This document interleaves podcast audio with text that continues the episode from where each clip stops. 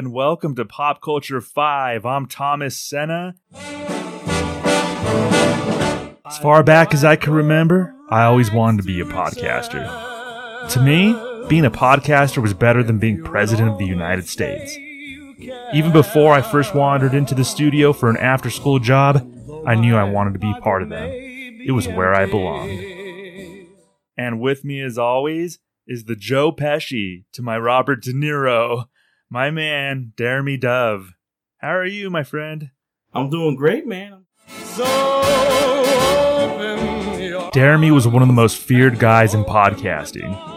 He was first on air at 11 and was doing shows for production companies when he was 16. Long episodes never bothered him, it was business. But what he really loved to do was veto my choices. I mean, he actually enjoyed it. Jeremy was the kind of guy who rooted for the bad guys in the movies. I can't complain at all. Like coming off of Eddie Murphy movies and now the topic that we're doing today, I think it's just it's a cinephile's dream if I'm going to be honest with you. So yeah. I'm so pumped for this. Yeah, this is a good one. So this week we're sticking with movies and delving into the films of a director. So last week we did uh, Eddie Murphy movies. This week, we're sticking in the movie realm and we're going to discuss five essential Martin Scorsese movies as chosen by me and Jeremy. And this was actually prompted by the release of Killers of the Flower Moon back in October. And I, think it's gotten pretty good reviews. Uh, you saw it, Jeremy. So did I. And yeah. so, being Scorsese fans, being movie fans, it was so, sort of a must see for me. So, that's what's prompting this. And yeah, what a better time to do it than now. So, Jeremy, I'm curious, like, what's your relationship with the films of Martin Scorsese? Yeah, and I was thinking about this, getting ready for this episode, and looking at like his films is one of those things where I'll be honest, due to you know the nature of his films, and also I like you know it's not at a young age, at least for me, that I got into him. It's more when I got to high school, and you know being a movie fan, and I feel like he's one of those Mount Rushmore directors where if you're a true like cinephile, a true movie fan, you're gonna have that. Well, you got a deep dive of Scorsese. You got to see all those movies. So it was around high school and meeting other film fans. Uh, my friend Jim, I give him props. He is a big movie guy and he loved a lot of Scorsese films. So around high school is when I started diving deep into all these different movies and really understanding why he is someone that so many people look to as a, a Mount Rushmore type of director. Yeah, similar because you're right. He has the types of movies where you don't necessarily seek them out or fall into them when you're a kid. Though I did grow up watching a lot of HBO, and I would I would see more adult movies than mm-hmm. than I probably should have seen. right, right. I think I mentioned this before, but not adult like like sexual content or nudity, just adult themes. Yeah, like Kramer versus Kramer, like a movie about divorce, like a good old fashioned adult, like a courtroom drama, or like just with really adult themes. I guess I used to watch when I was a kid on HBO, but I don't think they showed many Scorsese movies like on Cinemax or HBO. So they tend, they really did escape me. I think when I was in high school, much like you, I, I think I saw Casino and Goodfellas yeah. Maybe the first couple. But even then, I didn't necessarily attach it to like one director. I wasn't really in the mindset of watching these movies like, oh, it's the same person who's directing these movies or behind it. Maybe Spielberg, something like that. I knew of like, oh, this is a Spielberg movie. Um, but I really didn't take a lot out of the same person directing uh, some of these movies when I back when I was maybe a teenager. But do you I mean, is that a selling point for you as far as like, are there directors where you just have to go check out anything that they're releasing? Yeah, for me, there's no director that I just go to blindly. Like, I'm just like, well, they made this movie. But there are directors who I, I follow more and I'm going to be curious more about when they, when you're hearing that there's a new movie coming out. I'm like, oh, this person has something. I'm going to dive into it and kind of hear. I'm, I'm someone when it comes to movies, unless it's something that, oh, I already have an interest in right off the bat. I need to kind of hear a little bit of a buzz or hear what's going on either right before or right when it came out. and then I'll make that decision. Now, I, I do take chances going to the theater where I'm like, I don't know, but I hear it might be okay, or I don't know, but it looks interesting to me, but I'm hearing bad things. I'll still go, but there's not a director where I'm like, oh, their next thing, I have to go, like okay. just based on their name. Okay. And Killers of the Flower Moon. So you, so you were prompted possibly because we were talking about doing a Scorsese yeah. episode. True. That was, yeah, that was a big but, reason. But would you have been um, compelled to go see it otherwise? Yeah, because of so it's a combination. So for actors, there are some actors I just go because they're in it. You know, Denzel comes to mind and stuff like that. But it's a combination for a director of their previous work what the script, what the plot line, what you're hearing about, you know, a, a, combo that with a trailer and also who's going to be in the film. So seeing the trailer for it, knowing about, you know, the Osage community and then seeing DiCaprio and De Niro going to be in that movie, that all got me interested anyway to want yeah. to go see this film. I'm a little of the opposite. There are certain directors that I'll go in blind for. I'll probably get some people might call me like there's a term like out there in the internet film bro which okay, is like yeah. they talk about oh you're only interested in Scorsese and Tarantino and blah blah blah. That's not true with me. I like I love those directors but I'll go see I'll go see anything pretty much with Oscar buzz too because I'm just kind of curious. But Scorsese is one of those where I'll make sure to check out anything that he releases. Uh, Wes Anderson uh, is another one. I like his aesthetic and stuff, so I'll go check out any Wes Anderson, Paul Thomas Anderson, Tarantino. Uh, Greta Gerwig is turning into that type of director. Next film yeah. she releases after Barbie and Lady Bird and Frances Ha, she's on like a really good start to her career. So a, Greta, a great run. Yeah, great run. So Greta Gerwig's one where I uh, I'll definitely go check out her next movie. So I'm a little the opposite. I kind of put my faith in, in a lot of these directors as far and I, and I'll be honest like I don't regret if I if I don't like one of their movies I won't regret having seen it. That's just kind of the the chance I'm taking. I'm looking at you Isle of Dogs Wes Anderson. I don't like that movie at all but I'm glad I saw it. No it's interesting. Yeah there's not I think directors for me are fascinating. I am into ooh who directed what who like you know, seeing like a film like a thread line and seeing like how their careers evolved i am fascinated with it but i'm a little more patient and hesitant with a director than i am with an actor or actress. Uh, going into this and, maybe looking at uh, so we did a spike lee episode. So we, mm-hmm. this is the second director in martin scorsese that we've done an episode on. So what is your criteria or thought process with a director's filmography going into building an essential list? Yeah, that's a good question because it's it's different because they're it's more of like what they're trying to tell, and they're usually I mean, Spike you know has been in some of his movies and starred in, and Marty you kind of can see he's acted in some of his, you know, not really starring in, but he will act in them. Mm-hmm. Um, I'm looking at what the theme of that director, you know, when they have a body of work and what is that essential themes that I'm seeing. It could be more than one, but or the also the innovation too. So a combination of both. Like, wow, this movie or this director really brought this to filmmaking. Or when I watch this director, a lot of their themes are this these kind of topics, these kind of issues that you see, and which of their films really presented that the best. Like we say, not your favorite, any of that. But hey, if I know this director, he's great, or his movies always, or her, they always show this. What are the movies that show that? With Scorsese, I definitely think that there's a lot to choose from in yeah. that regard. And we could go a lot of ways with a Scorsese. He does a lot of really great movies uh, as far as character studies, a lot of really entertaining movies. So I'm, I'm interested to see what the list is, what the essential list is going to look like if there's a variety of different themes, uh, of different types of stories that Scorsese was wanting to portray. Just curious to see how our list is going to shape out. Because going in, uh, I have the first pick, so I, I, I have I know what I'm going to pick first.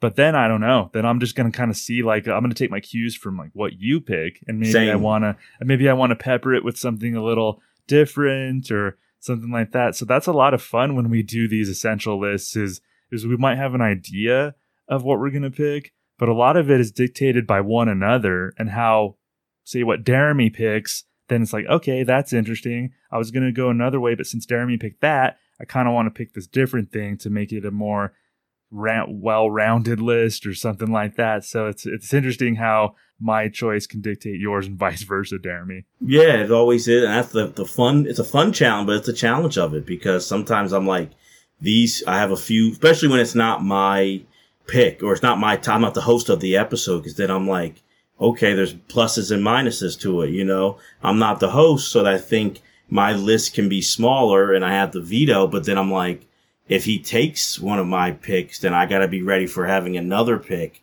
But and then with the host you know, I have more chances to kind of dictate getting out what I want to say, but also you get to veto and I better be ready if you veto. So it, it's yeah. always fascinating. Yeah, you're right. That's a good point. Is is it changes the mindset going in changes whether or not you're the host or I'm the host. Uh, that that's uh, that's definitely really interesting. That's part of the fun of gamifying the podcast, but like yeah. like like we've done. Uh, I love it. So there are rules to this podcast. We'll get into that. So we are coming up with a list of five essential Martin Scorsese movies. It's not necessarily top five essential. It's Scorsese films that we feel are essential somehow and films we feel like talking about on this episode. So it's not necessarily a ranking. Scorsese probably has 10 to 15 quote unquote essential movies that we could talk about. It's just kind of essential films that Jeremy and I feel that we want to talk about here uh, on this episode. So, since I am the host this week, I do have three choices. Jeremy will have two choices, but he does have a veto, as he mentioned, if he chooses to use it. And use it he did during our last director, Spike yeah. Lee. So I tried to push 25th Hour through. Love that movie. I stand by it, but I wasn't hurt. Jeremy used his veto, so I had to choose another one. I almost, I actually did use my veto for Eddie Murphy movies, which I rescinded because I went back and watched the movie. So I rescinded my veto. So if we're keeping track, if somebody out there, if we start keeping stats, then does that count as me having used a veto or not, Jeremy? I say it doesn't count because okay. you did caveat it with you didn't say like, no, I knew you did caveat it with, I'm not sure, which I appreciate the honesty. You're like, I'm not sure about this one. So it was kind of like a holding pattern. So I still say, yeah, I won't count it as you okay. using the veto yet. So but, on the record, I've never used a veto. Uh, I can't wait. I'm, yeah. Uh, when it's gonna, the day's gonna come again. I almost did it during Eddie Murphy. Jeremy chose Life as one of his essential Eddie Murphy movies, and I had to go rewatch it. I did give the okay on that great movie. I'll be honest. If you would have been like, once you agreed to do the homework, if you would have been like, I don't like this movie or it's whatever, there would have been some disappointment. We could have, our relationship would have been fine, everyone. Yeah, we would have yeah. moved forward, but I would have been like, man, you think you know a guy and then just, uh, after having watched Life, yeah, after having watched the the movie Life, I don't blame you. Like I would have put down on someone who just right? a little bit who doesn't like that movie either. Exactly. Yeah, exactly. But I'm glad I uh I said maybe or I'm not quite sure to that because then it allowed me to go rewatch it. So sometimes we'll do that mm-hmm. in these episodes. We'll rewatch something, we'll re-listen to something, and then go back and say yes or no or whatever. So absolutely that's the fun of it. So here we are, trying to choose our five essential Martin Scorsese movies we want to talk about. Shall we get into those choices, Mr. Dove? Yes, sir. I'm ready. Alrighty, so I have the first pick. So with my first pick, I had mentioned briefly one of the things that I really enjoy about Martin Scorsese is he does a lot of great character studies. Take an aspect of, of somebody and try to figure out why they behave the way they do. Why are they this way? And those are all a lot of times some of my favorite movies. And I think Scorsese, especially in his early days, did that so, so well. Very thought provoking character studies. So I'm going to go with one that many people consider a classic. It came out in 1980, and it's Raging Bull. Mm. my first choice as an essential Martin Scorsese. That's not what I heard, Joe. What do you mean that's not what you heard? It's not what I heard. What'd you hear? I heard some things. You heard about me and Salvia. I heard things, Joey. Yeah, you heard that I cracked Salvi all around. What'd you things, hear? Joey. I heard things. What things you heard? I heard some things. Hey, you heard things. You want to worry? Jeremy, do you have, as a viewer, do you have any sort of background or anything with Raging Bull? Absolutely, because you know people, if they've been listening, know I'm also, and you are too, a big sports fan, and a big thing is also great sports movies. And so, growing up, when you're hearing that list of greatest sports movies, Raging Bull's always thrown on there. Now, and I understand why. What I'll say as time goes on is I don't think it's a great movie, and there will be no veto here. Okay. I don't think it's a sports movie. I, I really think it's a character study. And to me, if the character of Jake LaMotta was a, a nightclub singer or somebody else, this doesn't lose any value. It's really just a character study of Jake LaMotta and kind of his madness in a way. And I think this is just an excellent choice. And it's essential for a lot of different re, and I don't know if, you know, I'll say them if, I'm not sure if you're going to bring it up, but for both Scorsese and De Niro, this movie to me is a big like turning point in their careers.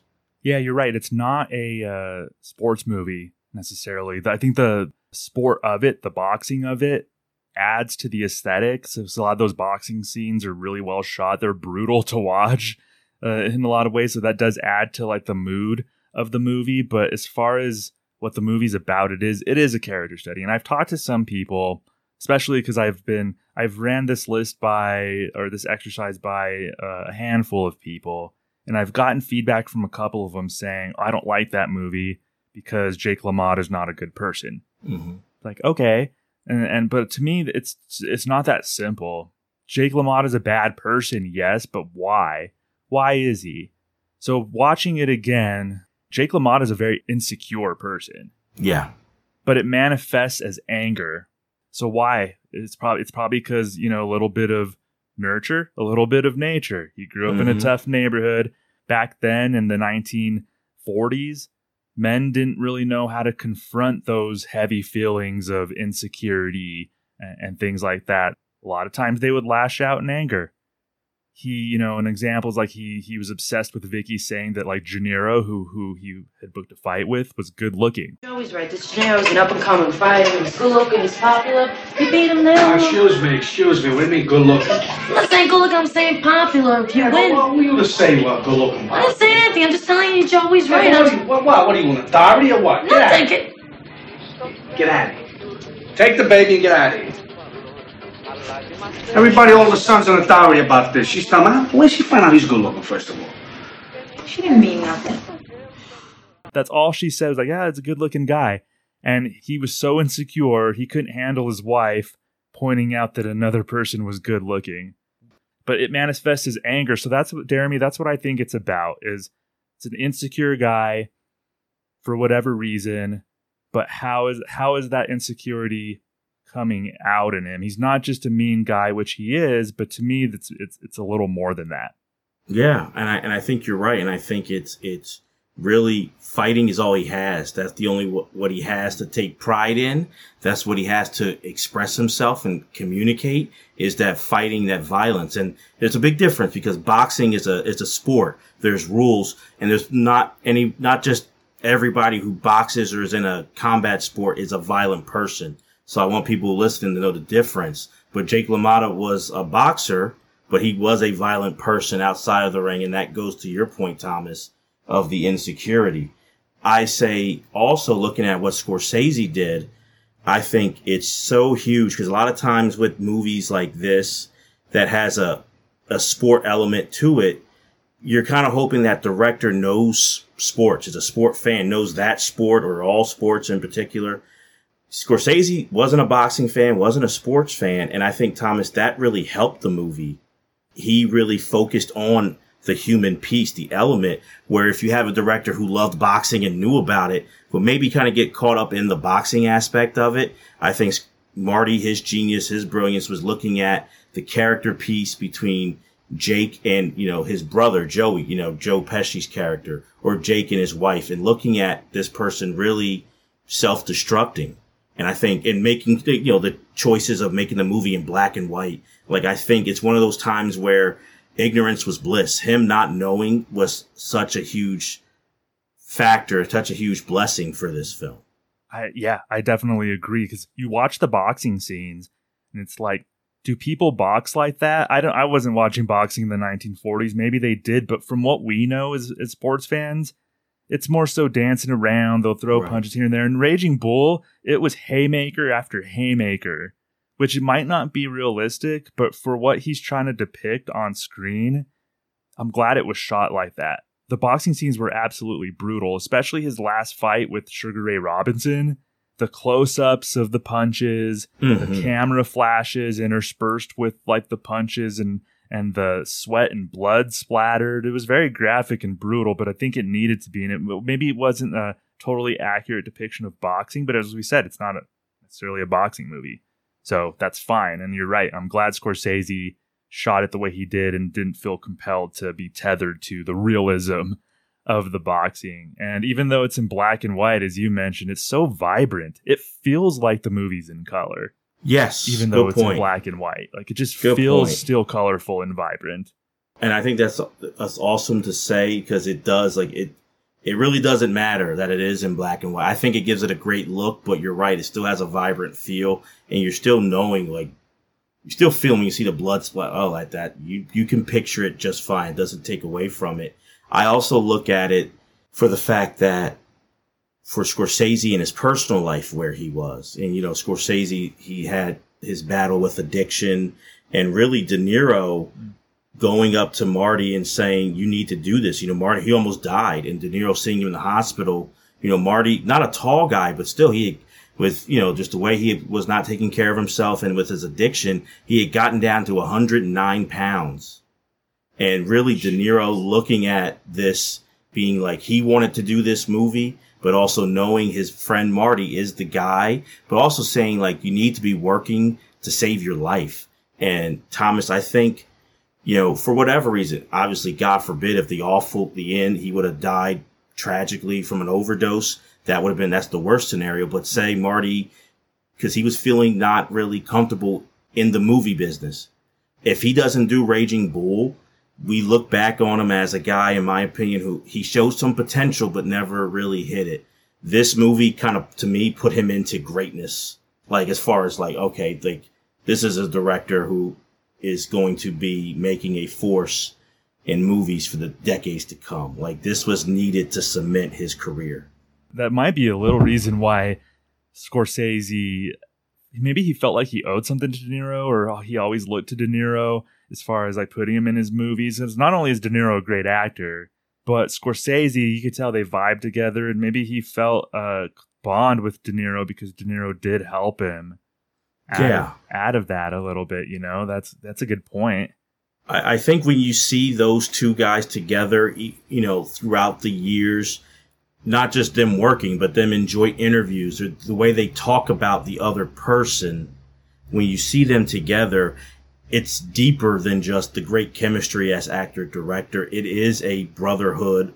And I think you're absolutely right. This movie was huge because it, it was, it was huge in saving Marty's life. as far as scenes go, I don't know if any stick out to you, Jeremy. I did highlight one. Uh, there was a great scene or sequence, an entire sequence between De Niro and Pesci when Jake LaMotta, played by De Niro, is asking Joey, played by Pesci, if Jake's wife slept with Sal. Mhm. Then he asked Joey if he slept with his wife. So that's all that insecurity. Like he's just kind of seeing what he wants to see and getting riled up. And so when Joey leaves, there's this sense of dread when Jake walks upstairs to go talk to Vicky. And this is what people mean by the movie's hard to watch because it is. Like the way he treats his wives, very hard to watch Mhm. but it's almost like a horror movie when LaMotta's walking. He almost reminds me of Michael Myers Yeah. when he's like walking up the stairs because there's this sense of dread. You're like, oh no, what, what's he gonna? He's gonna go talk to Vicky. Like, what's gonna happen? He breaks through the door. The scene's incredibly tense, and then the way he wa- then he goes to Joey's home and confronts him. That's like somebody who you're seeing go to rock bottom mentally. Right. You can see that spiral in Jake LaMotta's brain going out of control. That sequence right there, hard to watch, yeah, but it's very powerful. I'm going to say this, Thomas, because you made a, a great point that I, I've thought about, but never with Scorsese. And honestly, you kind of, but you worded it perfectly. I'm don't disrespect horror movies, but they're not my genre. Mhm. But Same. you know, I, I, I there are some that I've I've enjoyed or I've liked. But what I will say is, what I tell people who do love horror and ask me why I don't, is because what you just said, and I didn't think about that for Scorsese. That's the real scary stuff to me. Is because Jake LaMotta, that's a, it really did happen. It was based on something that's real, but also those real life scenarios. You know, Freddy Krueger doesn't scare me.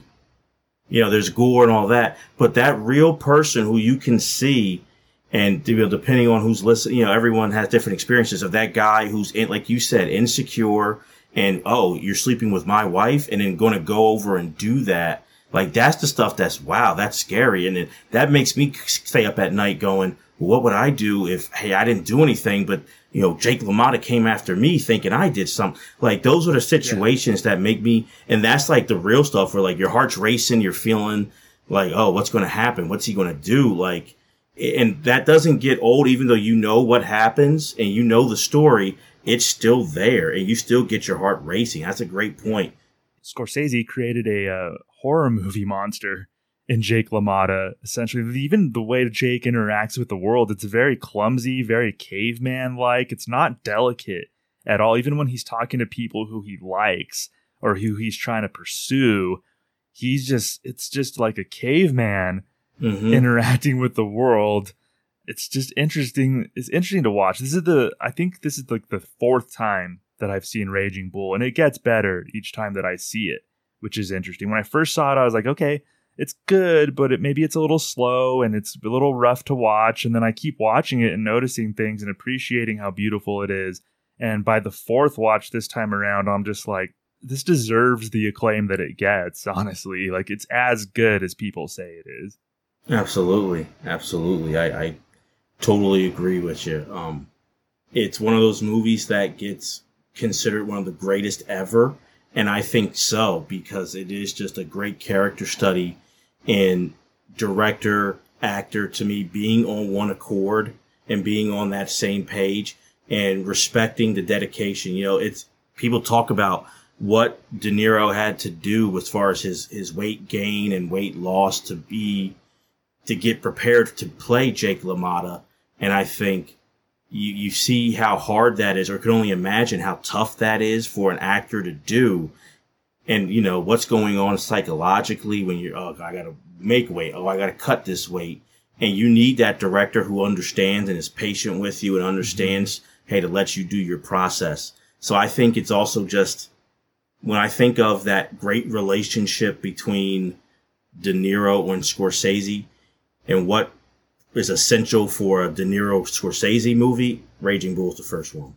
just a, a, great movie. It is the the first choice in our five essential Martin Scorsese movies, Raging Bull. So dare me, you're up next. Hit us with it. You did me a favor because I, I didn't know which way you would start, and so I'm glad you picked a great one, and I was ready for it if I had to go. But my essential, the first essential Scorsese movie I have to say is Taxi Driver. You talking to me? You talking to me? You talking to me? Well, then who the hell else are you talking? You talking to me? Well, I'm the only one here. it is something that is to me just it's one of those things where like wow it it hits home for you think of what great 70s movies there were it fits that mold but also to me it shows what the future of filmmaking is and what the future will see not just in movies but like that golden age of TV and Thomas we've had anti-heroes in movies before Travis Bickle but when I think of what we see later on in movies, and even with the golden age of TV, with a Sopran, Tony Soprano or a Walter White, or you know, um, all these different characters in that golden age of TV with these dramas, I think Travis Bickle is the standard, in my opinion. And the way Scorsese shoots 70s New York, I think outside of a documentary of like about New York in the 70s, if I'm thinking of what's a movie that defines the craziness of 1970s New York City. Number one is Taxi Driver. And it's just such a great film, the way it looks at mental health, the way it looks at class, politics, city, race, everything, you know, uh, vigilante, violence, it, gender. It hits on everything so well. Um, I love this movie, man. Yeah, I love this movie too. And it's, you, you hit on the head. That's one of the first things about it that, that's striking to me every time I see it is its depiction of 70s New York City. Right. Like it, it almost makes it seem like a place that simultaneously I want to be in and I don't. yes. you know, like it's I'm so fascinated by it, but it also seems like really grimy and intense and not safe at the same time. So that's one of the first things that sticks out about Taxi Driver. Travis Bickle, he's a veteran, possibly untreated PTSD they didn't really talk about PTSD around it was 1976 when this was released. They didn't really talk about PTSD, but I think there's elements of PTSD and untreated Absolutely. PTSD in here. And maybe that wasn't, you know, it wasn't I don't think there was like a name for it or if there was it wasn't as talked about openly mm. then as it was it is as it is now but that's a really big thing that sticks out to me because we know Travis, he's in his late 20s. He we know he's a veteran, he's a Marine, he served in Vietnam. So then now what? And that's the what that's what a lot of veterans deal with is the now what? Now I'm trying to integrate back into society. He's pretty aimless. Often honestly, he's definitely aimless in this movie, trying to find his way in a world that he's developed contempt for. Yeah. He looks around and sees the griminess. He sees the pimp Harvey Keitel. He sees all this stuff, and that's how he's justifying his actions to himself. Like I'm this vigilante. He thinks he's doing good. He thinks he's the good guy in the movie. Mm-hmm. You know, and that's something else. Like we'll talk about, I'm sure too, is perspective in this movie and what separates the hero from the good guy from the bad guy. Like it's a thin line sometimes, and this Very movie thin. this movie explores that really well, Jeremy. Absolutely, and I I also look at it what the brilliant filmmaking of Scorsese is you're going back and forth, you know, hey, being a cab driver, I mean, now cab, we have Uber, but it's still, it's like, hey, you know, you're the driver and you're getting different people for however long coming into your automobile. And that's a different, you're seeing different people, some who are, are talkative, some who are rude to you, some people who are drunk and partying, some people you might feel sorry for. Different people are coming in and out of that cab. And I think like Scorsese does, does a great job of we're seeing Travis's point of view.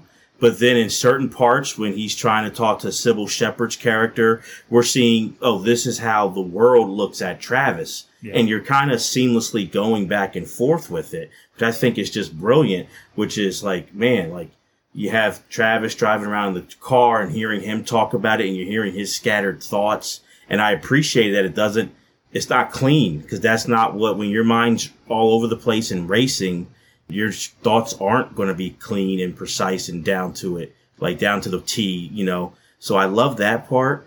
But then it kind of flips to where you go, why would he take a woman on the first date to a porno theater. right. And in yeah. your back, you're not in his mind of like, oh, this is why. You're looking at it from Cybill Shepherd, you know, Betsy's character being like, what the hell are you doing? Where are you going? I have leave now.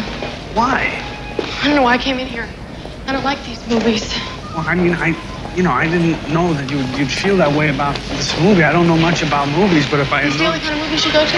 Well, yeah, I mean, I come and they, th- this is not so bad. Taking film, me to a place like this is about as exciting to me as saying, let's fuck. Um, there are other places I can take you, Only of other movies I can take you to. I don't know uh, much about them, but I can take you other places. Which is different. Wait a second, wait a second. I have to go. No. I gotta go now. Wait, wait a second. I want to talk to you. Look, don't just I have to go. Wait a second. Taxi? Can I talk to you at least? I mean, won't you at least talk to me? I, I didn't know you... Look, won't you take the record? And I just think it's just a brilliant film when it comes to that, man. And and honestly, you know, Bernard Herrmann did the score mm. for this movie. It was the last, you know, he pretty much, when he submitted this, he died like two days later, tragically. But I think for me, this is in the top 10 of greatest scores in film history. I love that score and that jazzy score.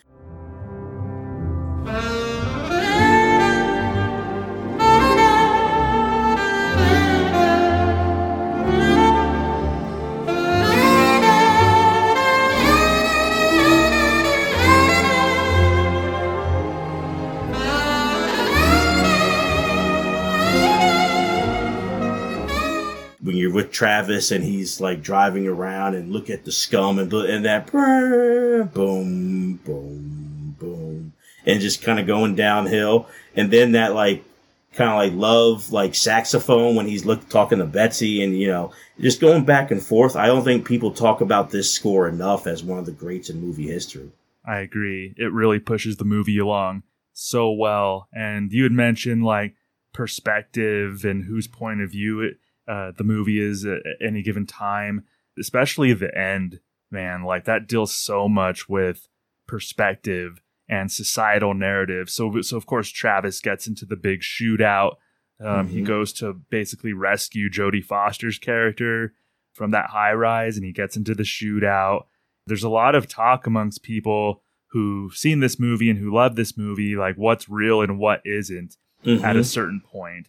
So like in the end, at the end, after the shootout and everything, we see that Travis Bickle is almost held up as a hero who's going to battle the pimps and drug dealers and stuff. And when and before that, he almost was looked at as a villain because he was planning on assassinating a politician. Right. So he could have very easily, if the security didn't look at him a certain way, or if he didn't get cold feet, he could have been looked at as a villain. But then at the end of the movie, he was this hero because people just processed it or the media processed it how they wanted to.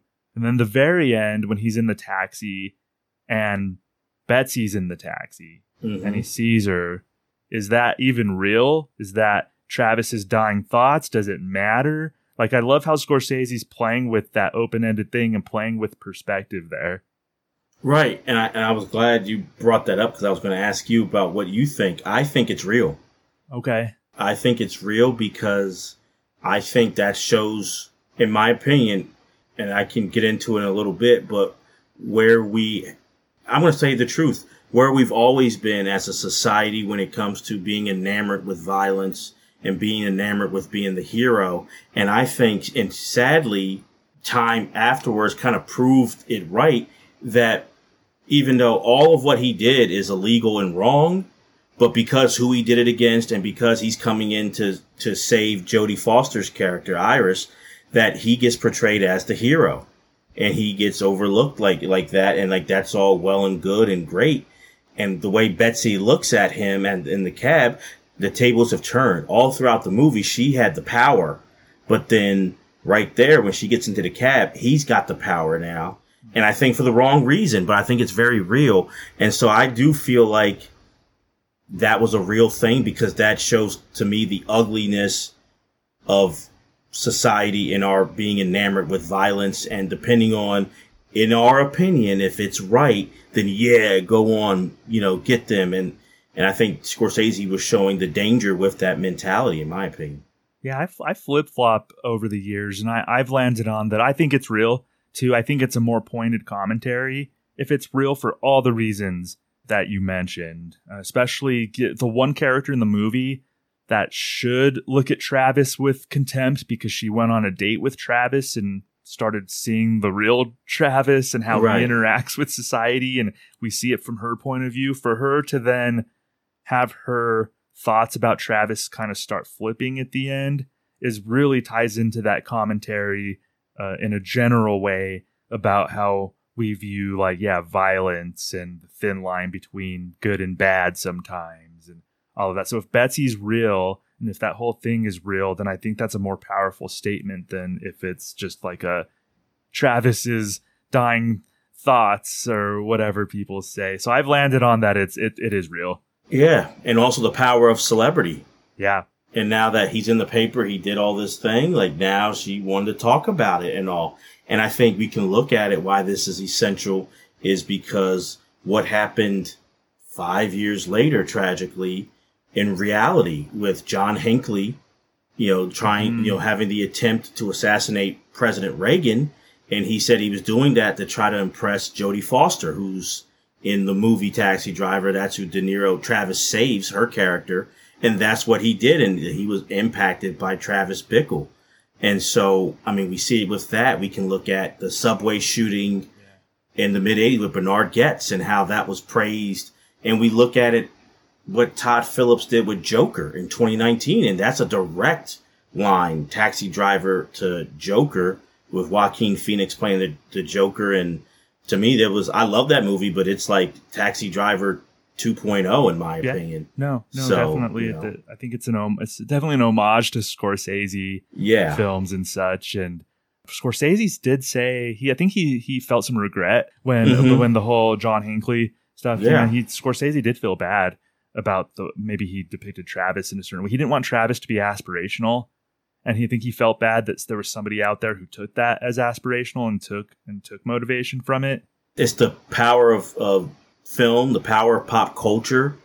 I don't think he glorified Travis in any way. Like watching it, I've seen it a few times. I don't come away with that. I think he's, what Scorsese does so brilliant, he's holding a mirror to society and saying this is who we are. And it's not his fault at all for what, you know, John Hinckley did. But I can't imagine, Thomas, what I would be feeling if this story that, you know, captured the world, the president's almost assassinated and he's talking about your film, the person's talking about your film being inspiration. That's a lot to take in. Yeah, that, that's that's really heavy. So, uh, so yeah, so we have. I don't know if you have any more to say on Taxi Driver, but I think that's a great choice, Jeremy. Uh, Yeah, uh, classic. I think it's um it's a movie to me I look back on it and for even though the 70s and I'll just finish up with this the 70s is a great decade for filmmaking but I think of all those movies the one that I look at as like the most daring I think of Taxi Driver and like the guts it took in 1976 to make that film hats off to Marty and everybody involved So we have with our first two choices for five essential Martin Scorsese movies. Number one, Raging Bull, and our second choice, Jeremy chose Taxi Driver. So now it's to me, and usually, so before I would look at so Taxi Driver released in '76, Raging Bull released in 1980. A lot of times, then my instinct would be to go to a more recent film hmm and that's where I would go with it. I think, but I think we're in such a good groove talking about these really interesting Scorsese character study movies. What I'm about to pick, and you can veto it, but it's a movie that I re- rewatched again. It's one of those like Raging Bull gets better and better the more I watch it, and it is a co- character study, a commentary, but it's done in a more, it's a dark comedy, it's a dark satire. So I'm gonna go with the king of comedy. It takes years and years and years of honing that and working it. And There's the only one problem, though. I don't mean to, I'm not, I don't mean to interrupt you, but there's only one problem. I'm 34 years old. That's why I'm asking if you just listen to. I'm asking if you listen to my act. That's all. If you listen to my act, then tell me what you think about it. I'll tell you know? what. Why don't you call my office? All right. Okay. All right. I could do You ask for Kathy Long. Terrific. She's my Okay, secretary. Okay. And we'll make time to listen to what you're talking about. Uh, you know how many times I had this conversation in my head. This is beautiful. Did it always turn out this way? Yeah, it did. it's a cringy kind of movie. It's awkward, but I think it, ha- it has a lot to say, and it's done in a different way. There's really no violence in the movie. It's done in more of a tongue-in-cheek, satirical, dark humor sort of way. So, Jeremy, I'm gonna actually throw it to you, like king Okay. of comedy. Give me your thoughts. I'm interested because I'm. I think it's definitely one of one of his best. It's not like a crazy choice. I, I don't want to to say that. I just curious because it, it is a heck of a movie, and I've seen the movie. I haven't seen it in a couple years. I'll be honest. So I, I do know it though. Yeah, I'm just curious though because we do have those other films on.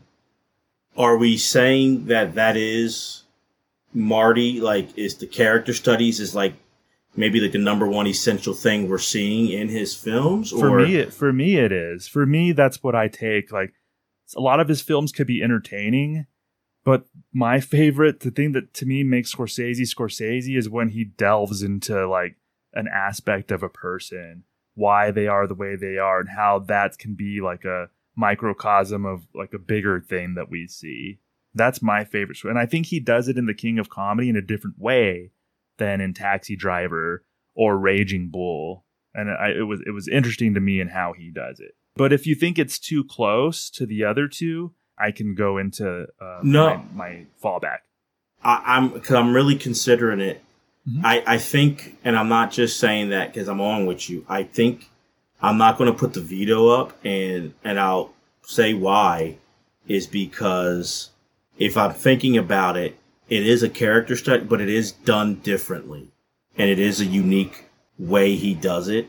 That's not you don't see it often after that either. It's not like he kind of has a run of doing Right. character studies or movies like The King of Comedy. So to me, is something that could be looked at as it's still a character, but the versatility he does in his character studies. And I also think um, what I appreciate, and I think he's done better than anyone, is looking humanizing people, even people who are hey, they're quote unquote bad guys. You, they're not just all evil monsters. You understand, you see humanity in them. And I think this movie also shows that you do see humanity in Rupert Pupkin and you understand like he's just trying to make it, trying to like have those dreams and you kind of feel bad for him too, in a way. You know, he's never going to really make it, but he's, and you feel bad when Jerry Lewis is, you know, playing that Johnny Carson character Yeah. is kind of like dismissive of him and kind of like putting him down. And I'll also say this, I give Marty credit because it blew me away because I grew up loving Jerry Lew like Martin and Lewis and all those things. To get what he got out of Jerry Lewis, which is just him playing a, a Hollywood big shot, you know, television host. But it blew me away, Thomas, the first time I- when I saw, I'm like, that's, that's Jerry, the guy who hosted Telethon and the guy with the hello and the voice. And I'm like, to see him just playing like a straight up dude and like, but playing it really well, kudos to Marty. And Jerry Lewis talked about how well directed he felt under Marty, and Jerry Lewis is an accomplished director. Yeah. So all those things being said, I'm not going to veto it. I, it, it. It had me at first, but I'm I'm going to keep. I'm good with it. You had me in the first half. Um, yeah. So I, one other striking thing to me about the King of Comedy is so we know Scorsese depicts a lot of things on screen and vi- and with violence. He creates a lot of tension with the use of violence on screen. Pesci beating the crap out of somebody or whatever. But with the King of Comedy, what fascinates me is Scorsese was able to build tension without any threats of violence, really, or violence on screen. And it's all just tension from somebody being delusional, somebody having a parasocial relationship, which is Right. that that term's come up a lot in recent years. Parasocial relationships. People watch somebody on TV, listen to somebody on a podcast, and they think that they're like close with that person. They start developing parasocial relationships. Mhm. That's what's happening here. Rupert has a parasocial relationship with uh, Jerry Langford, and a lot of people do. Sandra Bernhard's character does too. So uh, Marty's exploring that. He's building that tension, and nobody's getting shot in this movie. Nobody's getting beat up in this movie. You're sitting there feeling tense. I even wrote down like 40 minutes in, it's very tense. It's an, it's an achievement to feel, to watch Rupert behave the way he does, and that tension is building and building and building to me that's an achievement it's something that's that's a lot different compared to most martin scorsese movies And I think that's that's another great point of why you know you backed it up even more why it should be on the list because it's holding a mirror to society in a different way. I remember seeing like De Niro to kind of get ready for this. He kind of confronted his stalkers yes and it was just like you know, which is fascinating to me that De Niro would do that, but to get into their mindset and it's a problem. I'm not going to say it's a new thing that we're seeing now because it's as you know, De Niro saw it then, you know, and it went through it. You know, uh, John Chapman with Jodie Foster. So it wasn't a new thing, but he's holding a mirror to a thing that now, like you said, we have the term parasocial. There's a term for it, and we're seeing it being talked about more and more in different lights. And I think this is a good movie to reference to that. And I think to show like this is what can happen. We're doing a show about pop culture. You know, so there's people who hey, they influenced us, or that song, or that show, or this movie really touched my life. But you have to have a healthy balance with it. You know, Marty is a great director, but we don't know Marty. You know, we don't know. I respect yeah. his films, but we have to have a balance. Not like I know you, man. Like I don't, I don't know him. He doesn't know me. He doesn't know Thomas. And this movie shines a light on that in a brilliant way. Absolutely. You had mentioned during Taxi Driver about he made a comment on celebrity. Mm. And I think that's very well done in The King of Comedy as well. There's a there's a moment in the movie and that didn't it didn't involve De Niro. It was just Jerry Lewis and a woman. Yeah. And so Jerry Lewis, his character Jerry Langford, is walking down the street in public because he says that he feels more comfortable walking in public. So, you know, if he's harassed or whatever, at least, you know, it's in public and somebody will help. But so he comes across this lady who's at a payphone. She stops and says, Oh my God, Jerry Langford, oh my God, can you sign this? And it's like a Time magazine. So he signs it for her for her. She then goes on to ask him, she's excited to meet a celebrity then she asks to, if he would talk to her nephew on the phone. Morris, you will not believe who's coming down the hill. Jerry Langford, right? Right. Oh, Morris, please hold on. Jerry, would you please sign my autograph? Sign my magazine for me. Yeah. You're just wonderful. I've watched you your entire career. Joy to the world. Please, Morris, would you just please say something to my nephew Morris on the phone? He's in the hospital. I'm and sorry, I'm late. You should only get cancer. I hope you get cancer. So she goes from being excited to yelling at him and wishing cancer on him in mm-hmm. a split second. And I think that speaks to like the hot and cold parasocial relationships that people can have with celebrities. And it's mm-hmm. really well depicted in that few minute scene with Jerry Langford and the woman great on the point. payphone. That was great a really point. great moment that stood out to me. And, and also to, to further back up your point, you know, this is all pre social media. So now people really feel like they have it where people may have an Instagram or a Twitter account, celebrities, and then people really, I love that episode or I love what you did. And then if no one responds back, then it becomes boom, like, you know, just some nasty, vile thing that's said in, in a, a split second.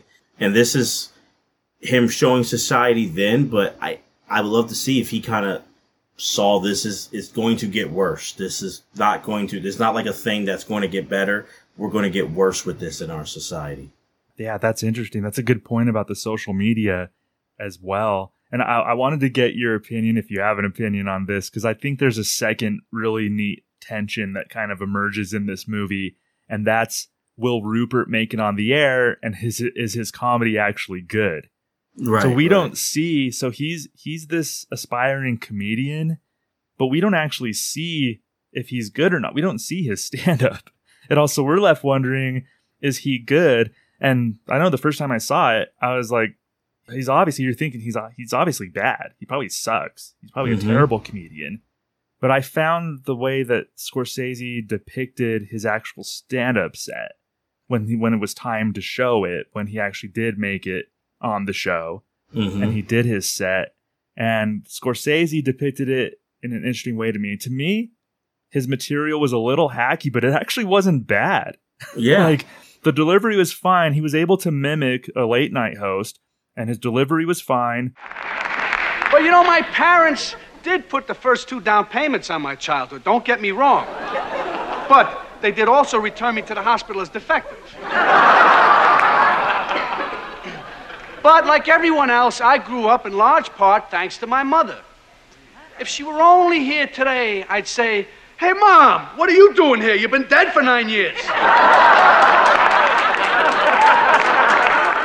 De Niro, I think, watched a lot of late night monologues and stuff to get that cadence down.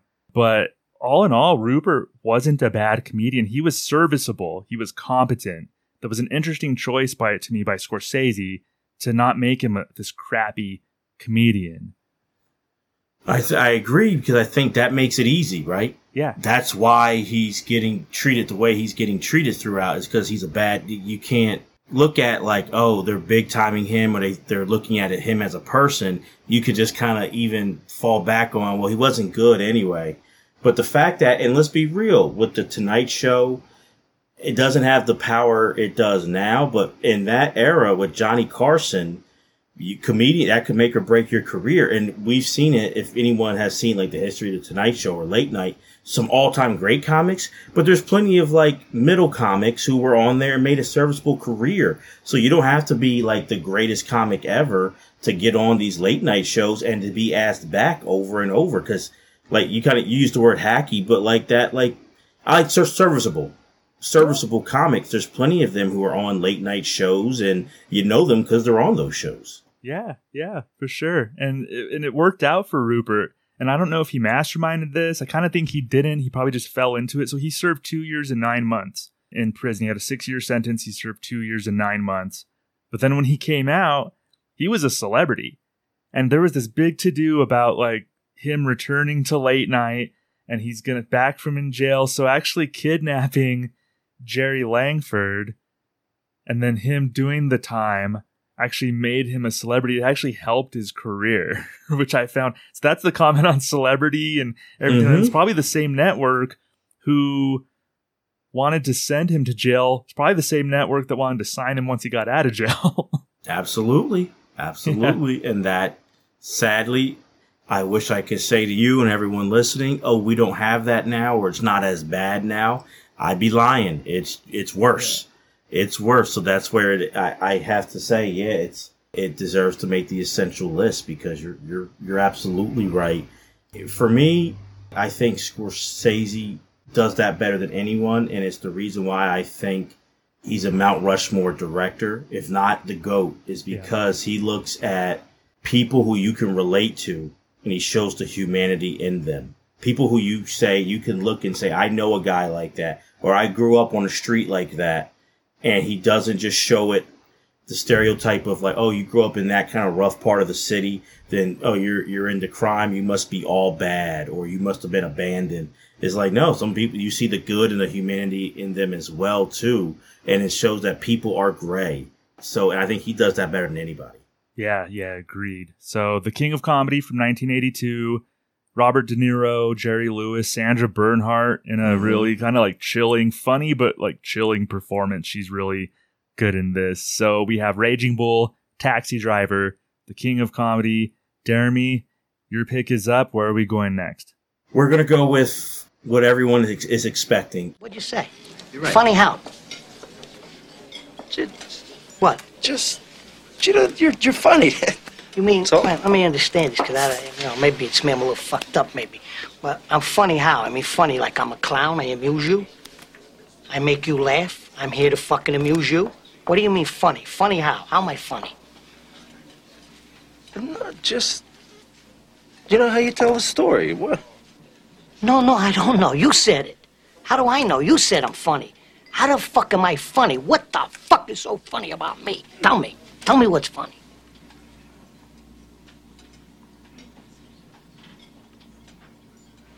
Get the fuck out of here, Tommy. You motherfucker! I almost had him! I almost had him! Stuttering, you stuttering prick yet? Frankie, was he shaking? Goodfellas is number four. I think it's for someone who has so many signature movies.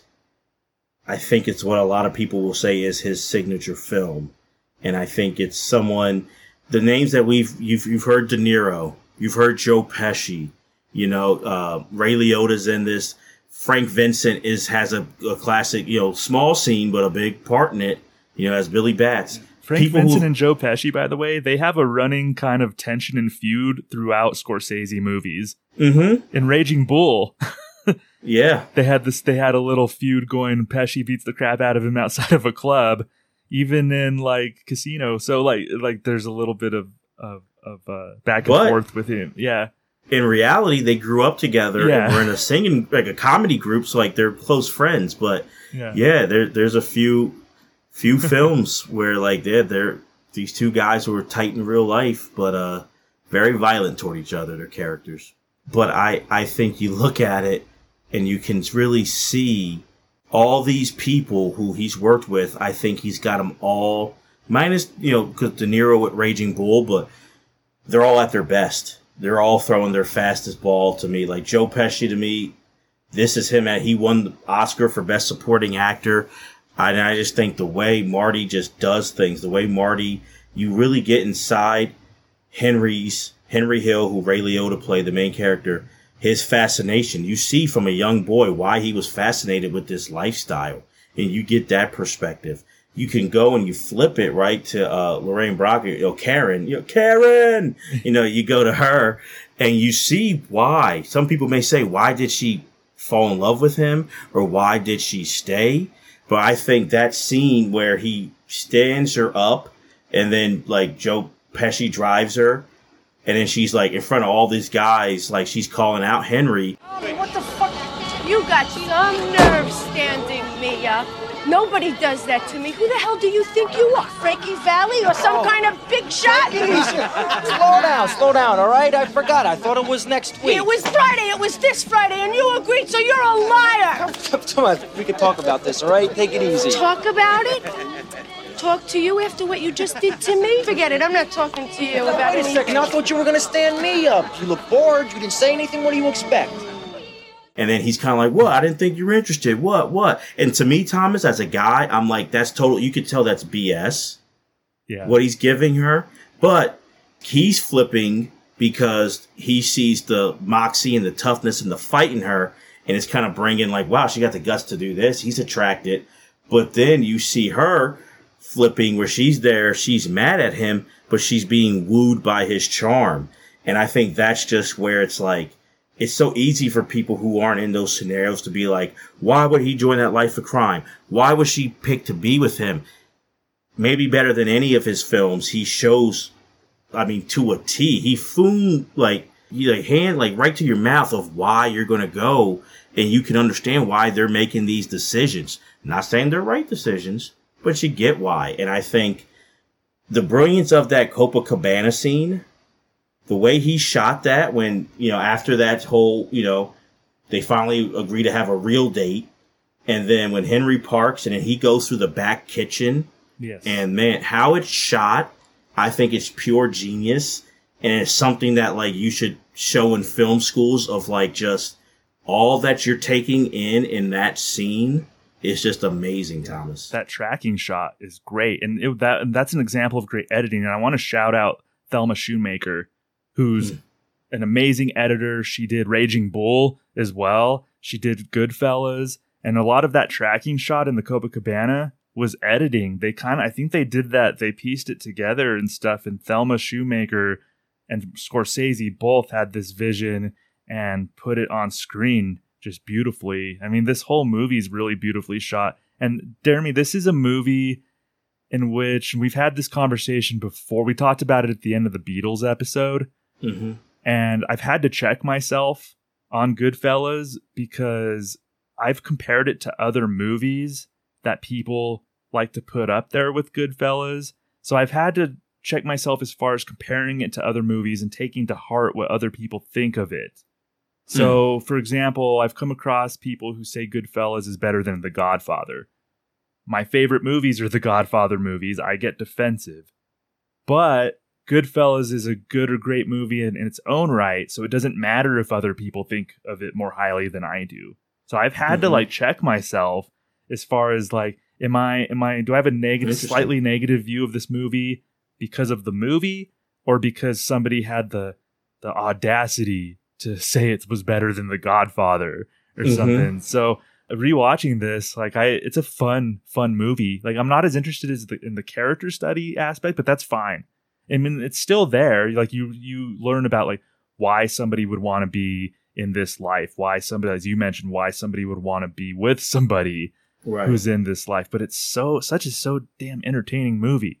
And Scorsese Yeah. does that really well too. He makes movies that are just like fun to watch. You, you're in this world, and it's just so so entertaining. And I mean, there's a reason. I don't think it's his best movie, but there is a reason why a lot of people do, for sure. Yeah, and, and I think this key. I think it's maybe looked at as his signature. I would agree with you.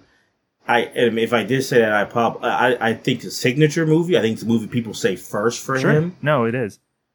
I don't think I agree. I don't think it's his best. But man, I'll tell you what. I agree, right, with what you said, and I understand where you're coming from. And I think the, the at least definitely the Godfather one is better than Goodfellas. The Godfather Part Two, for the record, is my favorite movie of all time. Yeah. Part Two is. Yeah. So, Okay. yeah. Yeah. So I I can understand. I agree with you. I think both Godfathers are better movies than Goodfellas. yeah. I don't think it's crazy though if someone were to say I can understand why they would say Goodfellas for the fact that it's not the Godfather can be like a character like a family. I look at that as like family and capitalism. This is strictly to the mob. This is a going back in time piece, but the Godfather's really going back in time. So I think if someone doesn't want to go far back, you know, this kind of goes back you know, a little bit in the 60s, but in the 70s and the like early 80s. I can understand that for them. So I do understand. I don't agree. I agree with you, but I can understand, which I think is a testament to this movie. Yeah. I'm not surprised if someone likes this over The Godfather. No, me either. Uh, if somebody would rather watch Goodfellas than The Godfather, I get it. Because The Godfather's is paced a little differently. Goodfellas is more of a romp through the whole movie than the Mhm. Godfather movies. So I could see somebody preferring to watch The Godfather or The Goodfellas for sure. With Goodfellas, it's an interesting perspective. You're getting the perspective of like the button men, kind of the lower level or mid level True. folks in the True. mob. With The Good point. Godfather, you're getting the perspective of the Don. Yes. But with Good Goodfellas, point. you're getting like the uh the like I said, like the mid tier people, the button men, like like kind Mhm. of the more into the weeds, getting your hands dirty kind of folks in the mob. And looking back, like I love how Scorsese plays with perspective here too. Like we see at the beginning of the movie, we see an idealized version of the mob through Henry's like nostalgic, childlike eyes. The way Henry's talking about the mob, it's like a child wanting to be part of this club. Right, He's like right. glorifying it, and it, but it's through his eyes, and it's nostalgia. It's still like Henry the teenager talking about the mob. So I love that perspective, and it starts slowly morphing from the child perspective to like current day Henry. So we see different perspective uh, perspectives changing throughout the movie. I think that's that's really well done, Jeremy. No, I agree. I, I do think you can, and it shows it. No one can honestly, to me, watching this film, say he's glorifying the mob. Like you know, he's giving the highs, but he you get the lows. You really want to be part of this life? Like, Yeah, exactly. Yeah, no, watching You this know? movie doesn't make me want it. No, I feel anxiety the whole time watching it. And not like saying, you know, in a bad way, but just being like, no, never. I don't care how much, like, that's, that's not the life for me. Like, so, like, it, you, you know, you can't mistake in that. But even, you know, can we say, and not that size matters when it comes to intimidation. I mean, it, it's a, can be a factor, but I think anyone who knows, or if you have, look at Joe Pesci's not a physically big person. Yeah. Which to me makes it impressive where there's very few, I can only think of maybe a couple of characters in movie history who scare you more than, you know, Tommy DeVito in Goodfellas. Talk about just scare. I mean, when he, that whole scene of, what do you mean I'm funny? You think I'm funny? Yeah, And classic, just like- but there's like terror or dread. How scared are you? Yeah, absolutely. I'm afraid when I see that scene, man. It's insane. Like, but Thomas, the brilliant of that is he scares me throughout, but I still find humanity with him after they, you know, beat down a guy in Henry's bar. They go to Tommy, you know, Joe Pesci's character, Tommy's mom's house, and you see, like, hey, this loving mom who loves her son, and you see how much he loves his mom. Yeah. He even humanizes this guy who is so demented and dark and is a killer and scary and kills for no reason a lot of times in this movie. But you still have a humanizing scene with, and that mom, Tommy's mom, is played by Marty Scorsese's real mom. Yep. But it's just like, it's amazing. Like, wow, you can humanize even that guy. The brilliance of, of Marty. Well, even before when when Tommy thinks he's gonna go get made, he dresses up and he tells his mom like, "How do I look?" And so he has that interaction with his mom. She's, "I'm so proud of you." She says, like, seems like she knows that he's gonna go get made. It seems like she's well aware of what he does, like from the sound of their conversation. But but they kind of Scorsese shows that Tommy his connection with his mom right before. And this movie came out in 1990, so whatever. Mm, right no before he goes, right before he goes to get whacked, he thinks he's going to get made. He gets whacked, but we do see right at the end of his life that he's asking his mom how he looks because he's about to go get made and he's wearing his suit. So just Joe Pesci to me was the standout of this Absolutely. movie. Every every every scene that stood out to me it was pretty much Joe Pes- Pesci and it involved him. The one with uh, him and Spider, Michael Imperioli. Oh, man. That was tense right there and he uh Imperioli stands up to him. Thank you, Jimmy. Next thing you know, he's gonna be coming in one of these fucking walkers like just on guns. Even though you got that, you could dance, huh? Give us a little, give us a, cou- a couple of fucking steps here, Spider. You fucking bullshitter, you. Tell the truth, you're looking for sympathy. Is that it, sweetie? Why don't you go fuck yourself, Tommy? That's fucking right. I couldn't believe what I just heard. Hey, Spider, here. Yeah, this is for you. Not a boy. I got respect for this. He's got a lot of fucking balls. And and then as soon as he says that, Mm-hmm. you're sitting there's an audience member going, "Oh no." Like you you feel dread cuz you know Tommy and you're just like, "Oh no, Spider." Like And- kind of respect you for saying that, but you don't know what's coming. And then the other mobsters, like Jimmy and them, Mm-hmm. of like, "What the hell are you doing?" Like Right. like they look at Tommy like, "What is up with you? What's going on?" And yeah, so like Joe Pesci pops in this movie. He's the standout to me. by far the standout, and I'm I, I appreciate that you brought that scene up because that shows a lot. You know, when we if if you you watch mob movies or The Sopranos and everything, you know there's certain codes that they have. They have their law, they have their codes that you know we don't understand. We're not in that lifestyle, and as painful as that scene is, and I think maybe the most pain, I think that's the most painful scene, like the one that like breaks your heart, at least for me in that movie. I'm glad Martin Scorsese that that's in there because you even see Henry's reaction, like, "Oh, he's he's dead." Once he does that, after Michael Imperioli Spider sticks up for himself, and you see Jimmy Robert De Niro's character being like, "What's the matter with you? Why'd you do like?" So it's like even then, like they're calling him out, like, "Hey, you got mad because you were busting his chops. You shot the guy in the foot. He sticks up for himself, and you kill him because he stuck up for himself verbally. Mm-hmm. Like you broke the code right there. And Tommy broke the code another way. That's why he gets killed in the end. But you can understand it's a rash decision, but you understand a little bit. You can justify why he did it. I mean, still awful and wrong, but here there's no justification, and I'm glad that was in that movie. Yeah, yeah, that was that was a great scene and just a yeah, fantastic movie. I agree with you. Probably his signature movie. Yeah. First thing that people think of. I knew we were gonna get to it.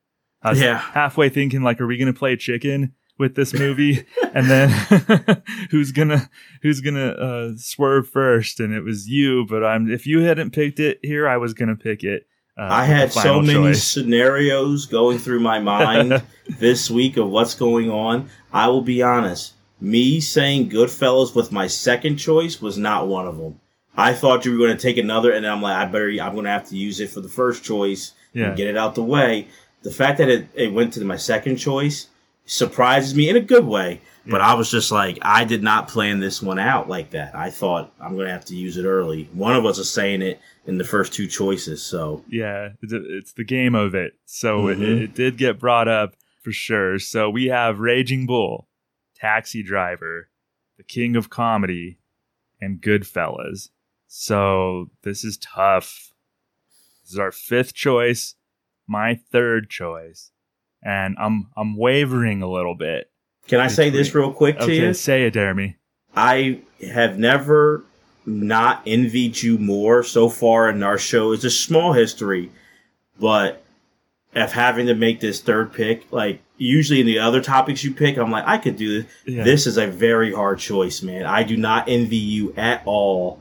Like this, I've never been like, I'm so glad Thomas picked Scorsese and not me because this is this is a very hard third choice. because you yeah you got your two out of the way uh, i Mhm. narrowed it down to two movies though so do i go with the ah the the fun one but they're really good okay all right i'm gonna be a wimp right now Mhm. all right so my fifth choice is the departed Do you know me? No. No. Well, I'm the guy that tells you there are guys you can hit, and there's guys you can't. Now, that's not quite a guy you can't hit, but it's almost a guy you can't hit. So I'm gonna make a fucking ruling on this right now. You don't fucking hit him. You understand? to me it's it's just fun and to me it's paced so well that's what really sticks out to me the pacing and the, the interesting story i really like and i know it's a it's a remake of a foreign film Mhm. uh, and but I, I really like the, the story about like a, a rat looking for a rat they're both like matt damon is a mole for Cos- costello in the law enforcement and DiCaprio is a mole for law enforcement in the Costello uh, gang. So there's like that tension. That tension keeps building up. Like who knows what? Oh, they're gonna find out. So I think like throughout the movie and the the Dropkick Murphys soundtrack, a lot of the songs that they use, especially on "Shipping Up to Boston" by the Mhm. Dropkick Murphys, really adds to that pacing and the tension. And you're just kind of wondering like who's gonna find out first, who knows what, who's involved in what. So it's just a really engaging, it's a thrill ride. And Scorsese, I think this is an example of Scorsese being able to do thrill rides and just fun popcorn movies really well. This I think the, yeah, this movie did win Best Picture. Oh, it definitely Uh, did. Yeah, it definitely did. DiCaprio, Matt Damon, Jack Nicholson, who turns it up to 11 in this movie. Yeah. Martin Sheen, Mark Wahlberg, Vera Farmiga, just a loaded cast. Uh, a little Alec Baldwin. cartoonish. Alec Baldwin, yeah, Yeah. geez. Movie's a little cartoonish, but I think that was by design. Uh, like I said, Jack Nicholson really goes for it, but just the intrigue and tension that's in the storytelling is kind of what do- sells this movie for me. Like we're ahead of the cops regarding Matt Damon, and we're ahead of Costello regarding DiCaprio, and it's just like an intriguing sort of like something has to give kind of situation. I won't veto it because it was the one that I was going to go to if I Okay. It was going to be my fallback.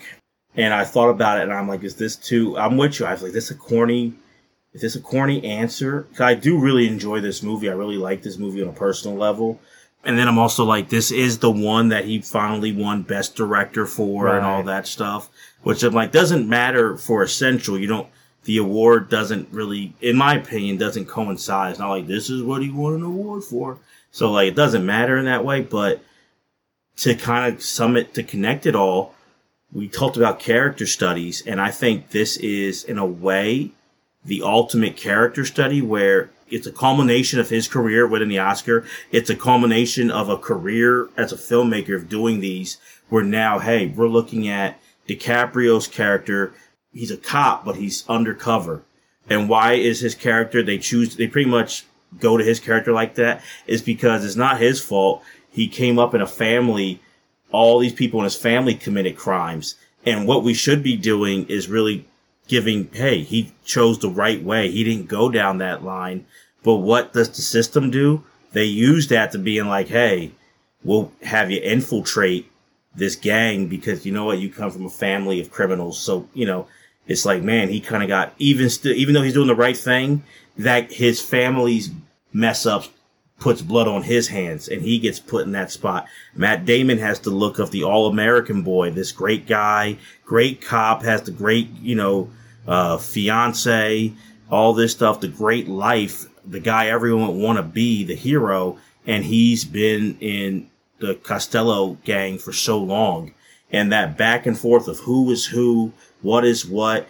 I think that's where I say yes, and I agree with you because it's the ultimate of you can't tell who is who, and you can't judge a book by its cover. And I think that is a lot of times what Marty's showing. You want to say this person's all bad, this person's all good, and we all know that. There's no, we're all gray, all of us as people. So I think he does it great in this. Well, people are looking for their identities in this movie. Like uh, Leo uh, literally says, or Costigan, yeah, that's, uh, he literally says, "I just want my identity back." He tells Matt Yes. Damon's character, Matt Damon, struggling with his identity. I think because part of it is like he knows he's working for Costello, and that's what he's been groomed to do since he was a kid.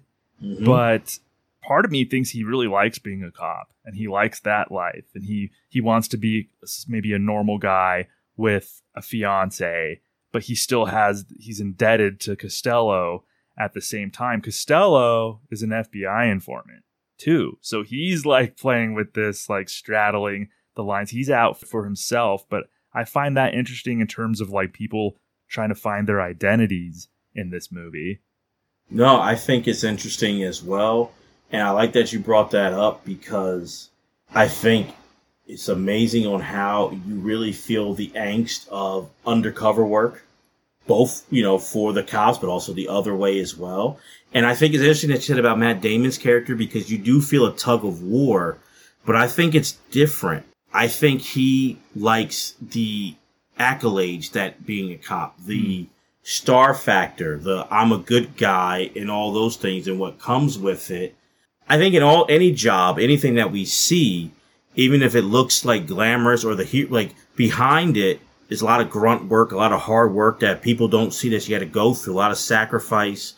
And I don't think Matt Damon's hooked on that. Cause I think if he was, then he wouldn't be with Costello. I think he loves how he's perceived, how he's looked at by society mm-hmm. and what comes with that. And that's his struggle of like, I kind of, I just want to get this over with and be done with because I want to be the fake, you know, like, hey, golden boy kind of person to everyone. But I think he's always got that tie to Costello.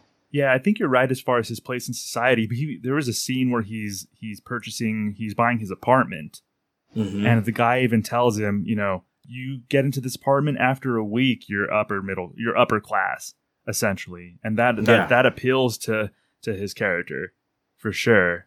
Uh, so I yeah, I think that's interesting. It almost almost seemed to me too, like when after he killed Costello, that maybe Damon's character was a little relieved that mm-hmm. Costello was out of the picture. Yeah. in a lot of ways because he did feel like this burden to be tethered right to him right even Absolutely. though he still liked having the power and all of that i think it was ultimately starting to become a burden yeah for for matt for matt damon's character so you know, that that's really interesting and jeremy I, am reminded when i watch this movie so there's a uh, an islands of adventure in in tampa florida mm-hmm. there's a ride it's it's the hulk ride i believe and i don't know if it's still there and I am going somewhere with this. So that ride starts out. You're in the roller coaster. It's a roller coaster, and you're in the cars, and you just kind of get led up slowly, mm-hmm. and then you stop, and then it just shoots you, and then the ride starts. That that's how this movie begins. That's what this movie reminds me of. Is that ride at Islands of Adventure? Because like the first 15 or 20 min- minutes, it's all set up. We're getting the characters locked into place. We're getting to know them. We know Matt Damon, Matt Costello, and he's a mole. Uh, he's Costello's mole in the FBI or in the police force and all that. But then about 15 to 20 minutes in, that Dropkick Murphy song kicks in and the title card shows up. And then it's almost like we're off. We need you, pal. You've already pretended to be a Costigan from South Boston. Every weekend, Sergeant. Perfect do it again. For me.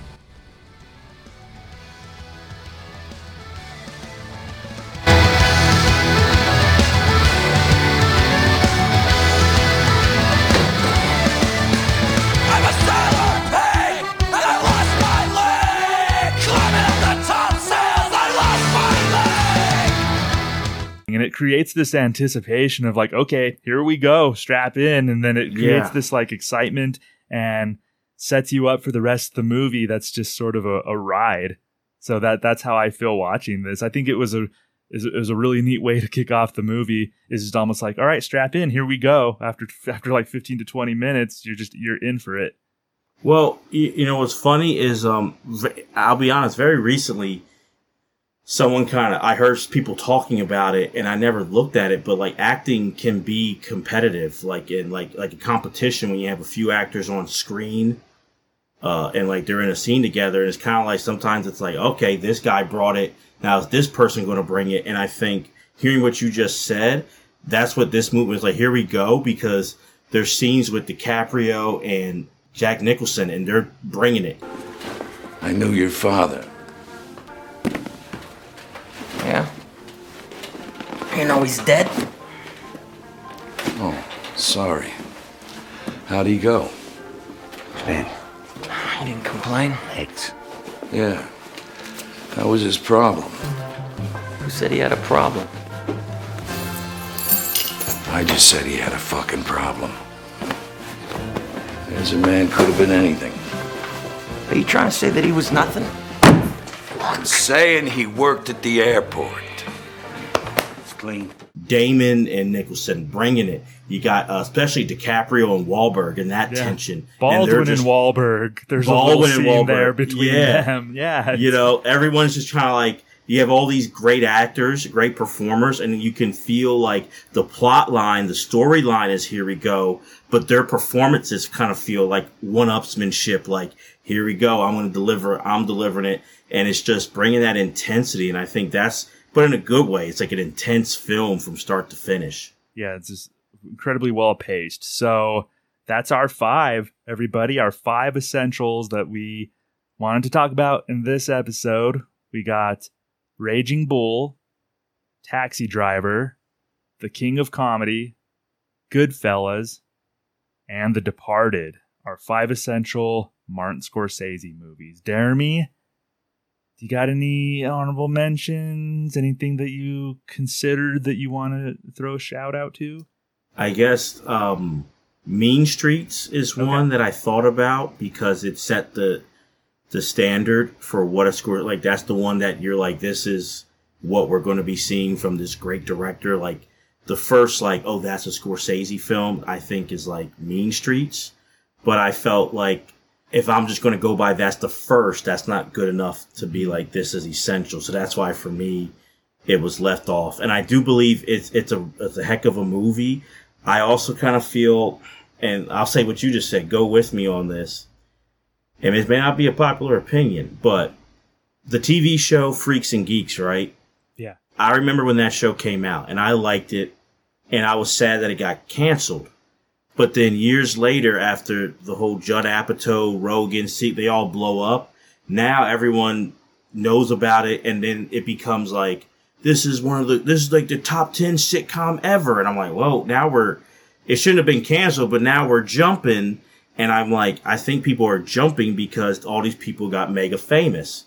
I think Mean Streets is a heck of a movie, but it gets jumped because, oh, this is Scorsese, Keitel, De Niro before they were stars. And I'm like, if the three of them weren't stars, would we still be talking about Mean Streets? So that's why I left it off. Oh, I agree. No, that's a uh, it's it's an, it's important and it's well worth a watch if you like Scorsese movies and you haven't seen Mean Streets. You could see the genesis of it, but I agree with you. Uh, I put it on my list, but I didn't consider. I didn't give it like a really proper, thorough consideration after thinking about it. The one movie that I did give really hard consideration for was Killers of the Flower Moon. That was Mm. just released in October. I almost picked it instead of The Departed. The only reason why I didn't is because I feel like I need to. I've seen it once. I feel like I need to see it again, let it simmer a little bit. I f- still feel like it's too new, but there's a chance that I might be looking back in a few years and saying I should have picked Killers of the Flower Moon. Because to me, No. Jeremy, we both saw it, but to me, this was damn near a masterpiece. And it was up there as far as like maybe this and The Departed is his best since Casino for me. I I, I, I want to know what you feel about Killers of the Flower Moon, but I was I was really blown away by this movie. I, I think definitely hands down of, of the, the 21st century, not even close that this is his best film.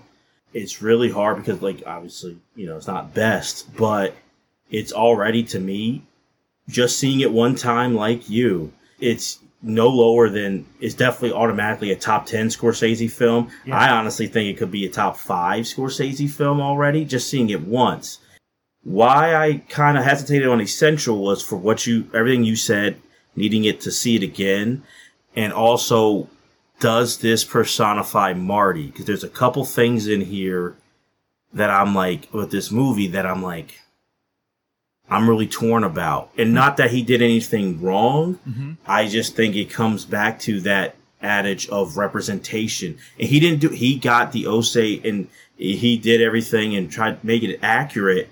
And this, since this is a new movie, I won't do spoilers, but that final scene Yeah. stuck with me. And then Oh, I was, sure. I wasn't sure, but then letting it marinate and, you know, talking to people, I'm like, oh, that's a brilliant thing.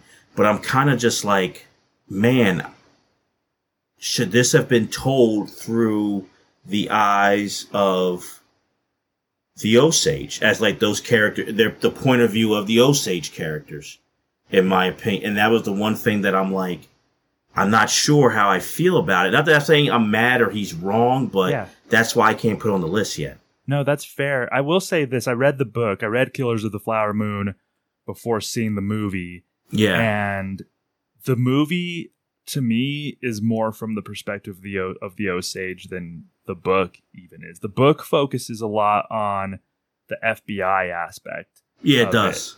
really, I- and it's a yeah. great book. But to me, by him focusing on the relationship that he focused on in the movie, I think that we I think there was more of an Osage kind of perspective. You see Molly's perspective throughout the movie, and it was hard to totally see Molly's perspective because of the stuff that she was going through. There were kind of physical reasons why we couldn't see her perspective the entire time, and those that stuff did happen to her. So this was all like factual, and but I think it Scorsese did take consideration as far as is what you're saying, and I would be curious. I loved this movie. I think I honestly think it's better than The Departed. I think it's his best since Casino. So that's back to 1995. But like, I would love to see an Osage person telling this story, and for many reasons, political reasons, and uh, all those reasons. You know, there's we haven't seen an Osage perspective on this movie, but I agree with you. I would I, I would absolutely love that, and I think Marty knew he was limited, and especially how how the movie ended. He basically acknowledged through the storytelling, through the method, that that, that the perspective was limited. Um, but I definitely agree. I would love to see another perspective, but I think this movie to me was like a masterpiece. And uh, what I loved about it, and again, this is not a spoiler, you find out very quickly. It's not a who done it. I think a lot of people may have been wanting it to be a who done it or expecting it to be, but it's not. Mm-hmm. So we're in the perspective of we as the audience know who's behind everything. So then it gives us kind of a we can just sit back and relax and just see it unfold and see how it's affecting people. And basically we're watching the devil like pillage the lives of these great Osage people. And we're not trying to find out who did it, but we're trying we're we're basically seeing the effects of the person doing it. You know what I'm saying? I thought Yeah. that, I liked that I liked that perspective. And, and I think it's a perspective that, that's why I say this is not me saying coming at Marty Scorsese at all. Like, it's not, I understand, and I think he did everything he could do right, as, you know, close to it.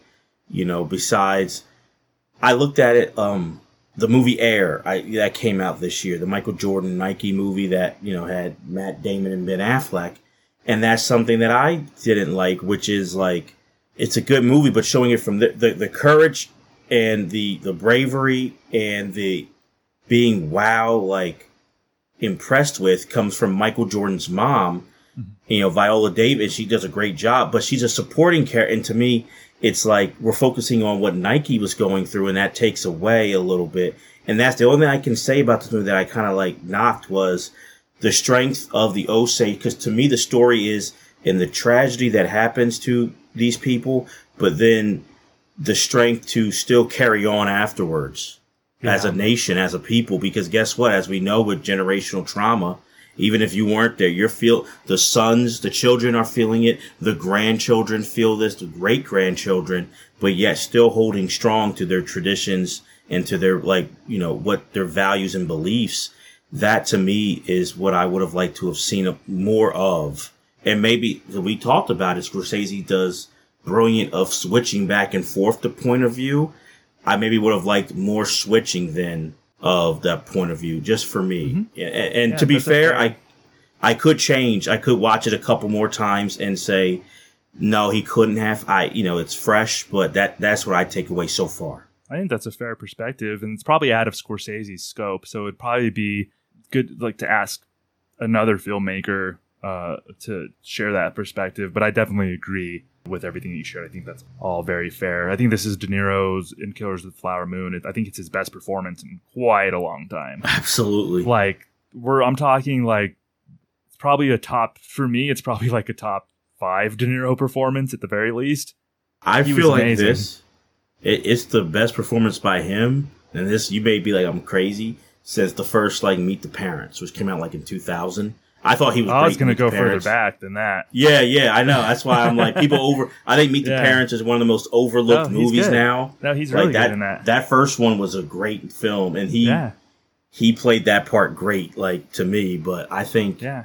so of this century at least. But Oh no, he was fantastic. Lily Gladstone was awesome as Molly in Mhm. this. She's gonna she's been getting acclaim and rightfully so. Leo was great.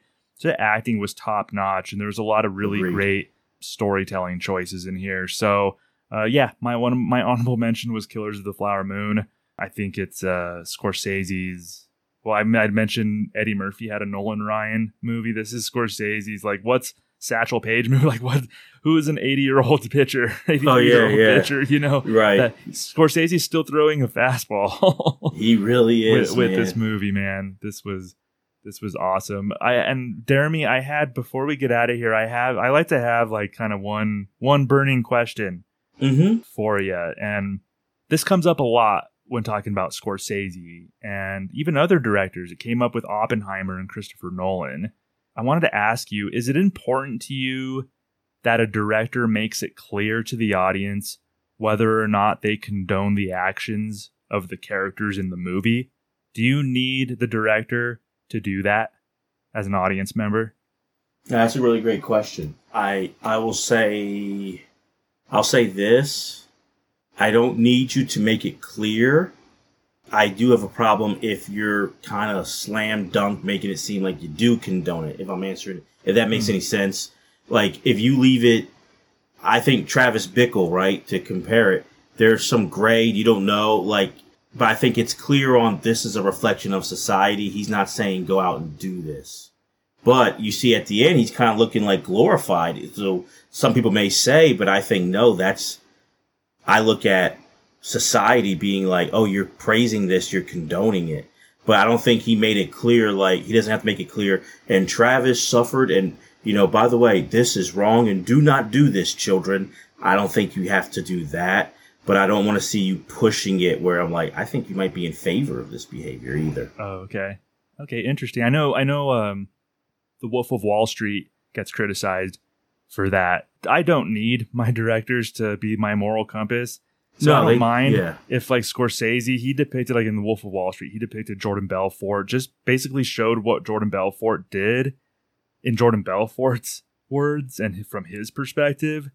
But Scorsese's not like saying I disagree with this. He's not giving Jordan Belfort consequences because, be, to be frank, Belfort didn't really suffer consequences much, like in his real life. Mm-hmm. But that, that it gets criticized for that. But I don't. I, I, I can. I can. I think as an audience member, I can watch what's being depicted and decide for myself if I if I think Jordan Belfort is a scumbag or if he's aspirational. There's two things. Okay, so I feel like everybody, you should have that right. So I thought you, so for me, I was answering as a film, like, viewer. Yeah. I don't like, I, I'm not going to like that movie as much if I feel like you're making, if you're like promoting something bad. Is it Like- necessary for you though to get the directors? No, it's not necessary. I like gray. I like where mm, because Okay. it can lead to the conversation. But you should have that right. So bringing up the Wolf of Wall Street, I totally agree with what people say. I didn't like that movie. I think it's mm-hmm. one of Scorsese's worst because it was just to me. It wasn't like be my moral compass, but it just kept showing. I got tired of like excess, excess, excess. That's what that movie was. It was just like, And I got it was, tired it was of just it. all Belfort just on a rise, and there were there was no adversity, no nothing. It was just like here it is. And, And even when he went to jail, he was just playing tennis. It was like a club. Yeah, and Yeah. to me, you can show. I look at it like decisions. Like you could show that, but still give me more character or story or whatever. Mm-hmm. It was just excess, bigger parties, more women, more this, more bigger yacht, bigger. So I didn't like it, but I think he sh- he should have that right to do it. It's just my personal taste. I didn't like that Okay. because to me when i walked away from it there is no discussion having and i saw that with people to me it was like yeah he kept getting more and more and more and yeah, it was too much and then he still got no punishment what's next? What are you doing tomorrow? It didn't That leave. could be so I, commentary in itself. Like this dude got no punishment. I Yeah. suppose. Yeah, but I can tell. I can agree with you though. Like I, can- I see what you're saying as an audience member. It's just like, okay, this is you know, we get it. It's just like, man, did you remember that part where Jonah Hill and him are high? Like that's all I'm talking about, and it's just like it didn't go too deep into something, and that's what lacked. And I feel like comparing it to, I hate to do it, but Goodfellas, I got the excess or the glamour from that Copacabana shot of them walking through, of like, oh, the power alluring you. But it, I didn't feel like it was so much excess. But everything I needed to know about why she, why he's hooked to the lifestyle and why she is now hooked to him came from that, that, you know, that tracking shot through the kitchen and through the back. The Wolf of Wall Street to me, if you had a little bit more of that, Yeah, I would have liked it more. yeah, yeah. That's fair. I, uh, I th- that's just a discourse, quote unquote, that kind of happens sometimes with uh, current movies. Oppenheimer, that uh, happened a lot. They said people said that the Christopher Nolan was glorifying Oppenheimer whatever. So th- that was that's just a topic I wanted to bring up because I I'm think, glad. I think, I think uh, Scorsese definitely gets criticized for for that a little bit. So I'm glad you shared your take on that. Yeah, I'm glad you asked that. I'm, I'm, I really am. I think it's an interesting topic. I agree with The Wolf of Wall Street. I don't agree with overall with Marty Scorsese's Mm. body of work. I don't think that would be a fair critique of him, though. Okay. Okay. So we we know that if I would have picked Wolf of Wall Street, Jeremy Veto. had that veto. He had the veto ready. to go. I was ready. I, wasn't. I wasn't really close to picking Wolf of Wall Street. It was. I thought a- you were. Yeah, it was. It was on a short, not on even short list. I think I wrote down like thirteen or fourteen Scorsese movies initially, Mhm. and that was on the list. But it, uh yeah, it wasn't. It wasn't close to making it. So, you, so you can relax, Jeremy. Good to know. Yes. Uh, next week. So we presented you this week with our five essential Martin Scorsese movies. What do we got in store next week, Jeremy? Next week, this one is special for the history of our podcast because I believe it's the genesis of how we came up with, you know, the idea of, of doing a show. But we're going to look at essential grunge songs next week. And, you know, when we do the episode, we'll, Thomas and I will talk more about what I mean by that. So I'm giving a little teaser, but next episode will be essential grunge songs, which I'm excited for. Yeah, man, that's definitely what I, I consider it. Maybe the reason why this podcast exists because you and I started talking about grunge, and then it evolved Mhm. into general pop culture. So th- yeah, this is a really special one. I got my playlist already, and I've been listening and taking notes, and so it's been a fun couple weeks here, just starting to formulate my essential grunge songs. It's been a really nice trip down memory lane. A lot of these songs, man, like it's just been it's been awesome to start prepping for this one. Oh, absolutely. Absolutely. I can't wait for it. It's going to be a fun one. Absolutely. Well, you see you next week. Thanks for listening to Pop Culture 5. For Jeremy Dove, I'm Thomas Senna. So long, everybody. Peace.